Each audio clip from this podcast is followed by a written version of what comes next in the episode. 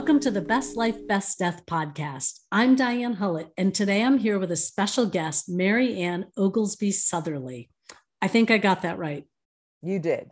All right. Mary Anne is the founder and executive director of the Veranda Ministries, and she works extensively in the field of dementia. So, welcome, Mary Anne. Well, thank you. It is great to be here. It's nice to meet you. I've been looking forward to this.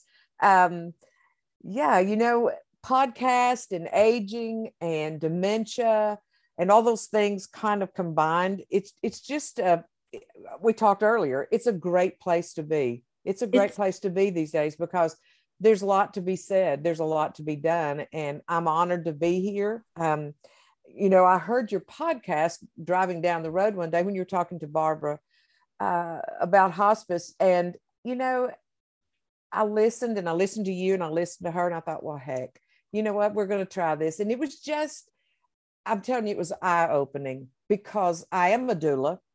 That's part of my uh, of what I do, and I was actually a doula before there was such a word as aging doulas or end of life doulas. Right. I've done this a long time. I'm not a spring chicken. I know people in podcast land can't see me, but I'm not a spring chicken. It's, so, it's an experienced chicken. It's an experienced chicken. And so when I listened to Barbara and I and I heard her talk about how hospice had changed, I, I was on the I was in the cutting in the early stages, I'll just put it that way, in the early stages of when dementia really came to fruition, many times as a little girl, I would hear somebody say they have hardening of the arteries or whatever. And so um, once I got started and was in a, I tell everybody, you probably will understand this, but I was a nurse in a family practice, kind of like, um, what is the word I'm looking for? Kind of like Dr. Welby. And when I tell that, most people will look at me and go, Who is Dr. Welby? a certain age we know. a certain age we know. So, um, anyway, um, I saw people coming in that just did not seem, as they called it back then, to have a mental illness. They were different, they were aging. There were things different. They were not schizophrenic, they were not bipolar. They were just getting older and forgetful. And so it was kind of really early in in the game. And then we had a lady that came that we were on call one weekend and she came in for her checkup and she had on her robe. And I thought, that was kind of strange. You know, you see all these visual cues now that you, you know, but then it was just strange. Well, then about two or three weeks later, there was a car accident down from the doctor's office. And the doctor that I worked for said, There's been a terrible wreck. Someone's going up the ramp instead of down the ramp, and they were killed. And they said the little lady was in her pajamas. Well, I knew oh, immediately oh it was probably her. And so it was. And I will never forget her because it started me in a journey caring for those with dementia that's lasted 25 years. And so I, you know, we laugh when I um, I am certified with Teepa Snow as a trainer and a coach and a consultant, which I'm proud of. I've been listening to Teepa since Teepa wasn't the person that everybody went to 25 years ago. Right. So I saw her in her old videos when I worked in a program for people with dementia. And so that that training through Teepa, those certifications through Teepa has taught me many things about dementia. But the but the probably how do I want to say this? The one thing that she has taught me is that people living with dementia are people too. And sometimes when we get to speaking about what is dementia, what's taking place, sometimes we forget the person with dementia. But there's two people in this family there's the person yeah. with dementia, and then there's the family as well. And so sometimes the same things work, but sometimes they don't. And so I'm a huge advocate for those living with dementia. They're given a bad rap. They're always thought of as people with quote behaviors, which we call them unmet needs. It's not always behaviors. And so, um, you know, I, I love what I do. I have a program for people with dementia that come during the day, a respite program it was so important to me that three years ago I had to go to the state of Tennessee and have legislation passed in order for us to stay because we are housed in a church building.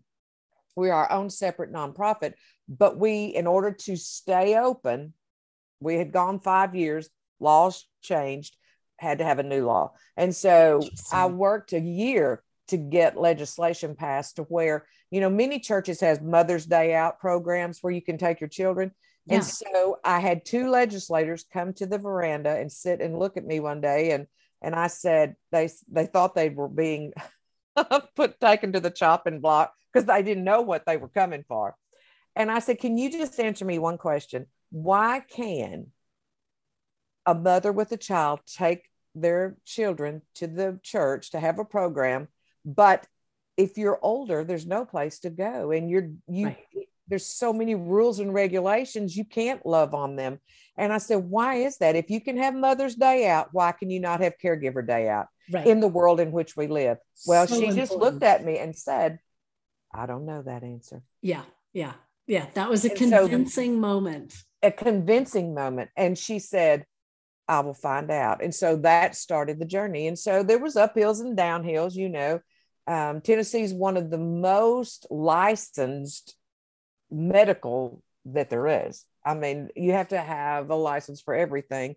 So the bill actually kept us from having to have a adult day services license, like an adult day care program, but it put us with the DHS, Department of Human Services, as a person that had been waived that license because we were respite. We're totally a respite program.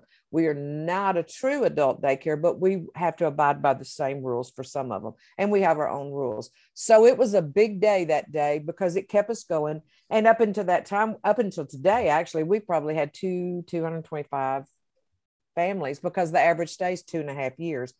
So if you take someone with dementia and you give them their world, you let them have a room where they can be who they are, which is what we should be. But, you know, I mean, you let them be who they are. You let them talk about the things they want to talk about, laugh at the things they want to laugh at. They thrive. They thrive. They thrive. That's that's really it. And so your program is it, it is a day program, and yes. you have about how many people? We are allowed by the state to have 15 at one time. And uh-huh. so they're allowed a certain amount of hours truly 15 people living with dementia in all different uh, stages is a lot on some days. It's a lot. Um, you know, we have six or seven men now. Some have frontal temporal lobe, which we can talk later about those those types of dementia. But but one one day was blowing a harmonica. One made it sound like a, a, a parrot in a tree. One was going dub dub dub dub dub dub dub. One was going, and so all of this was going on at the same time. And I just walked in that room and I went, okay, this is this okay, is going to be a day. We got some chaos going on got here, but chaos, this is what you contained chaos. Well, but you know what? They were happy. They were happy. They were smiling. And so, are these people who, in, in your program, they come to you for a day or a part of a day, mm-hmm. and then they're part living with family, or they're they living- live in home. They all live at mm-hmm. home, mm-hmm. and so it gives them socialization. I don't care who you are in this day and time we live. If COVID taught us anything, it taught us that you cannot live in seclusion. We are not made to be in seclusion. And so when you take someone with dementia who's used to getting out, or you lock a wife and a husband in a house for a long period of time, it, it, it, was it was just as detrimental to them almost as it was to be in a community setting and not get to see their loved ones. Not quite as bad, yeah, but still really had lasting effects. Really so that was a, a, an issue sometime when we started back we did not have to close the state of tennessee did not require adult day services because people had to work yeah. and they knew if they did then it would but we were very careful but we did close you know at some point. But my point is they live here they stay here for a while and they're who they want to be. Yeah and they're who they want to be. well well back up for us just a little Mary Anne and talk can you just tell us, you know, what is dementia? How do we, um, how do we caregivers or people um, watching our spouses or our parents or our siblings, how do we understand dementia? What what, you know, what helps I, us at the beginning of this journey? I know. So in the beginning, it's always devastating when you hear that word. And so, uh, dementia itself is a chemical change in the brain. It's a structural change, will end up being a very severe structural change. Um, it, the brain is actually dying.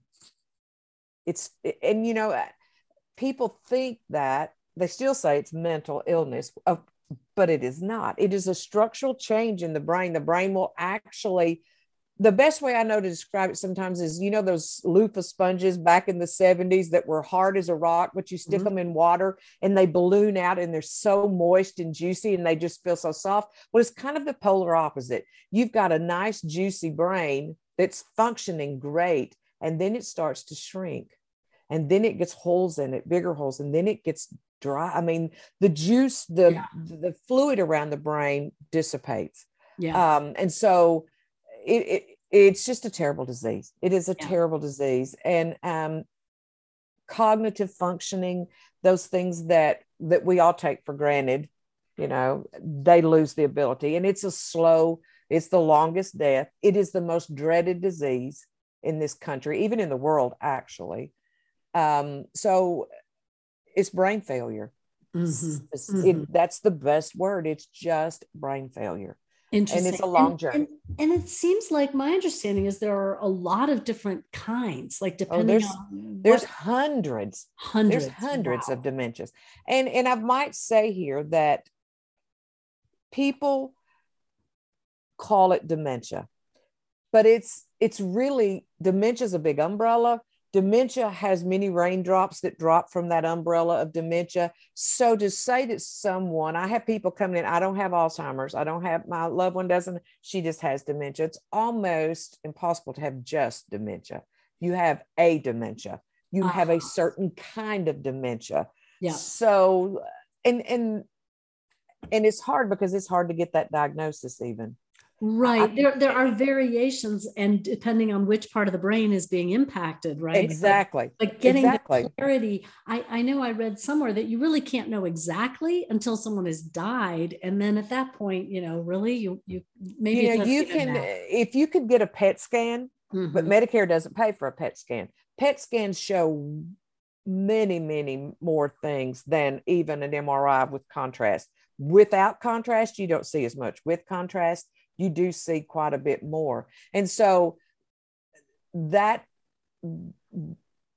that brain ceases to function at a very slow slow mm. pace a slow pace and depends on the individual and depends and on does. type of dementia depends on what type of dementia How? the most common is alzheimer's yep yep and same same why is that the most common or what do you know about that you know i i think I'm not even really know if I could answer that correctly without. Um, I just know that it affects the majority of people.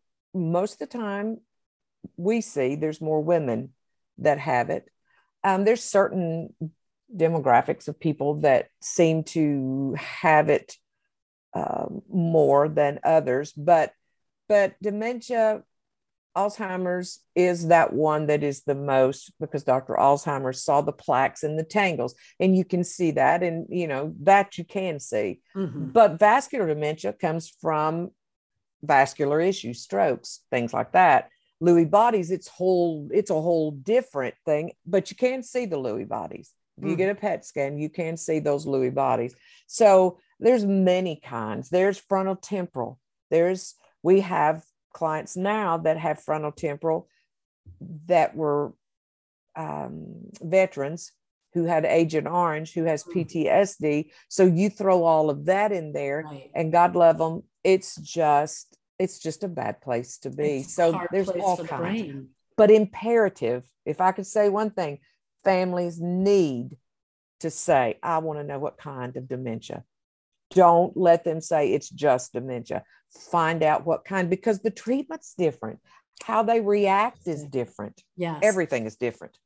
Interesting. So there's the challenges of getting the accurate diagnosis. Exactly. And then there's the challenges of not knowing how it will progress both exactly. for the person living with it and for the family members exactly. caretakers And then there's just the challenges of the day to day. I mean, you, you, wrote a book. You wrote a wonderful mm-hmm. book called Remember for Me mm-hmm. Life Lessons from Those Living with Dementia. Tell right. us, tell us about the book. Well, the book is um, stories from families I've cared for and for people living with dementia. And if I was a voice for anyone, it probably is a voice for families, but it's more for a voice for those that live with dementia. Because for some reason, that there's a part of my heart that can sit down and talk to them. And, you know, it doesn't make a bit of sense to anyone in the world but me. And those stories in that book are from people that I've cared for over the years. And they were precious, precious souls to me. And I had the honor of, you know, it's pretty funny. When you come here, I don't know you as you used to be. All I know you as is the person living with dementia.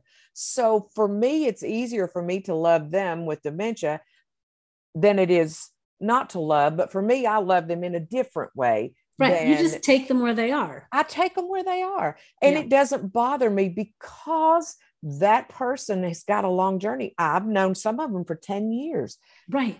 Right. You know, so I have a great relationship. The families, it's hard. Right. Because they love the person they used to be. And I get that.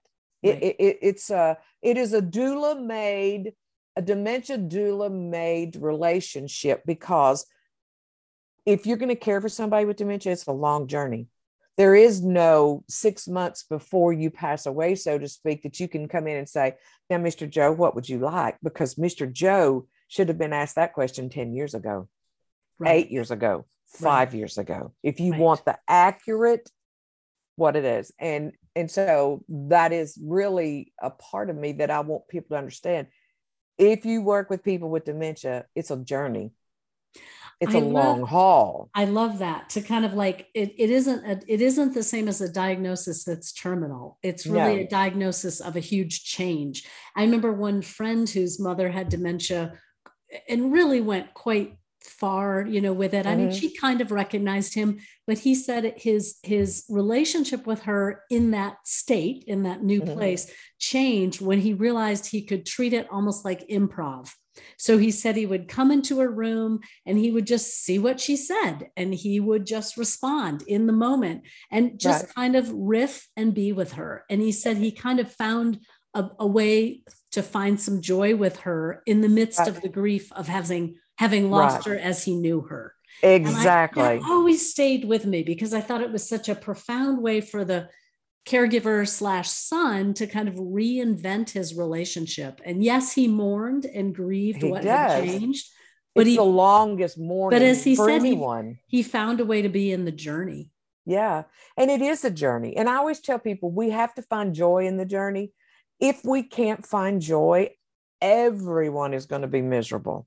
And so the things that they say that's just hilarious to me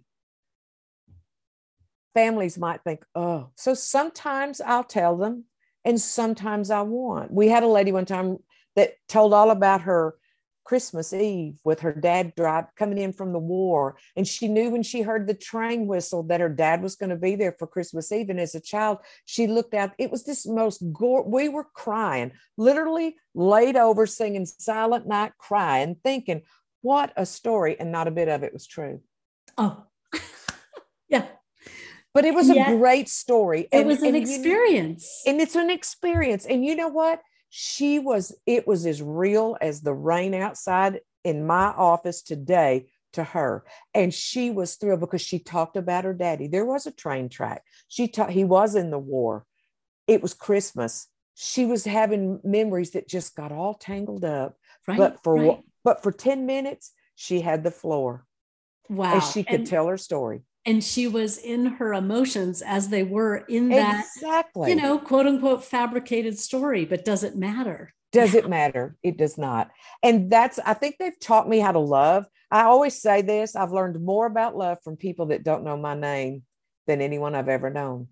They are the most loving to me I can walk in a room the other day and I didn't have on eyeshadow. It was craziness. I'd been to the dentist and my mouth was all swollen and I just didn't feel good. And I did, they knew I didn't have on eyeshadow.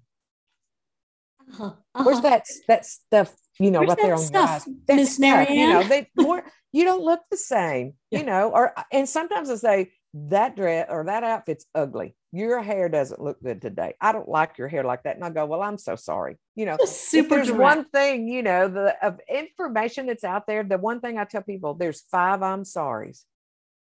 If there's one thing I've learned from Teepa Snow, those five I'm sorry's, five ways to say I'm sorry will keep you out of more hot water than anything. It doesn't, I'm not right. They're right. So if they tell me I look ugly, I'll just say, you know what? I'm so sorry. I just didn't have time today. And I, I I'll do better tomorrow. Is that okay if I do better? Well, you better do better. Well, I'll try. And I'm so sorry. You know, but it puts them, it gives them a way to feel like they're in charge. Sure. As you said at the beginning, um, seeing it less as behavioral problems and more as needs that need to be needs met. There's that. you've got to have you've got to meet their needs and we all have the same needs we want to be loved we want to have water we want to We want agency, you know, We agency or control. yeah. we want people to think of us that we have sense. I mean you know i'm from the south but good grief sometimes people just think people with dementia are stupid. They are not stupid.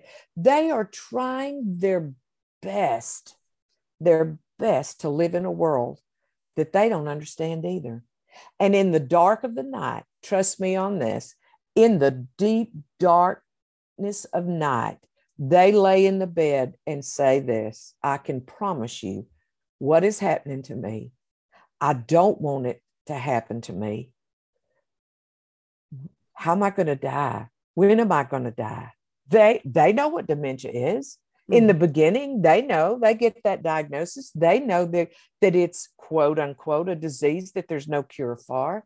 And so they go, I'm gonna Am I going to wake up in the morning and not know who I am? Am I going to wake up in the morning and not know who my grandchildren are? Am I going to wake up in the morning and not know who my husband? I've loved him 65 years. What am I going to do? yeah. I love him. They are that way. And we have to see them that way, or we can't help them. Yeah. We can't reach them if we don't. And that's where those I'm sorry's come in. I'm so sorry you feel this way. I, I'm just so sorry. You know, I'm sorry. My fits a lot of things. Fits a lot of things. So Beautiful, beautiful. Well, Mary Anne, I think this might be a perfect place to pause on our Okay. part one of our podcast because I think there's so much to talk about. Um, let's pause here with this Okay. um, beautiful piece of having learned so much from people who are strangers about love right, and this sense of being present with them. right. Thanks so much for part one, and we look forward to our second conversation. Thank you.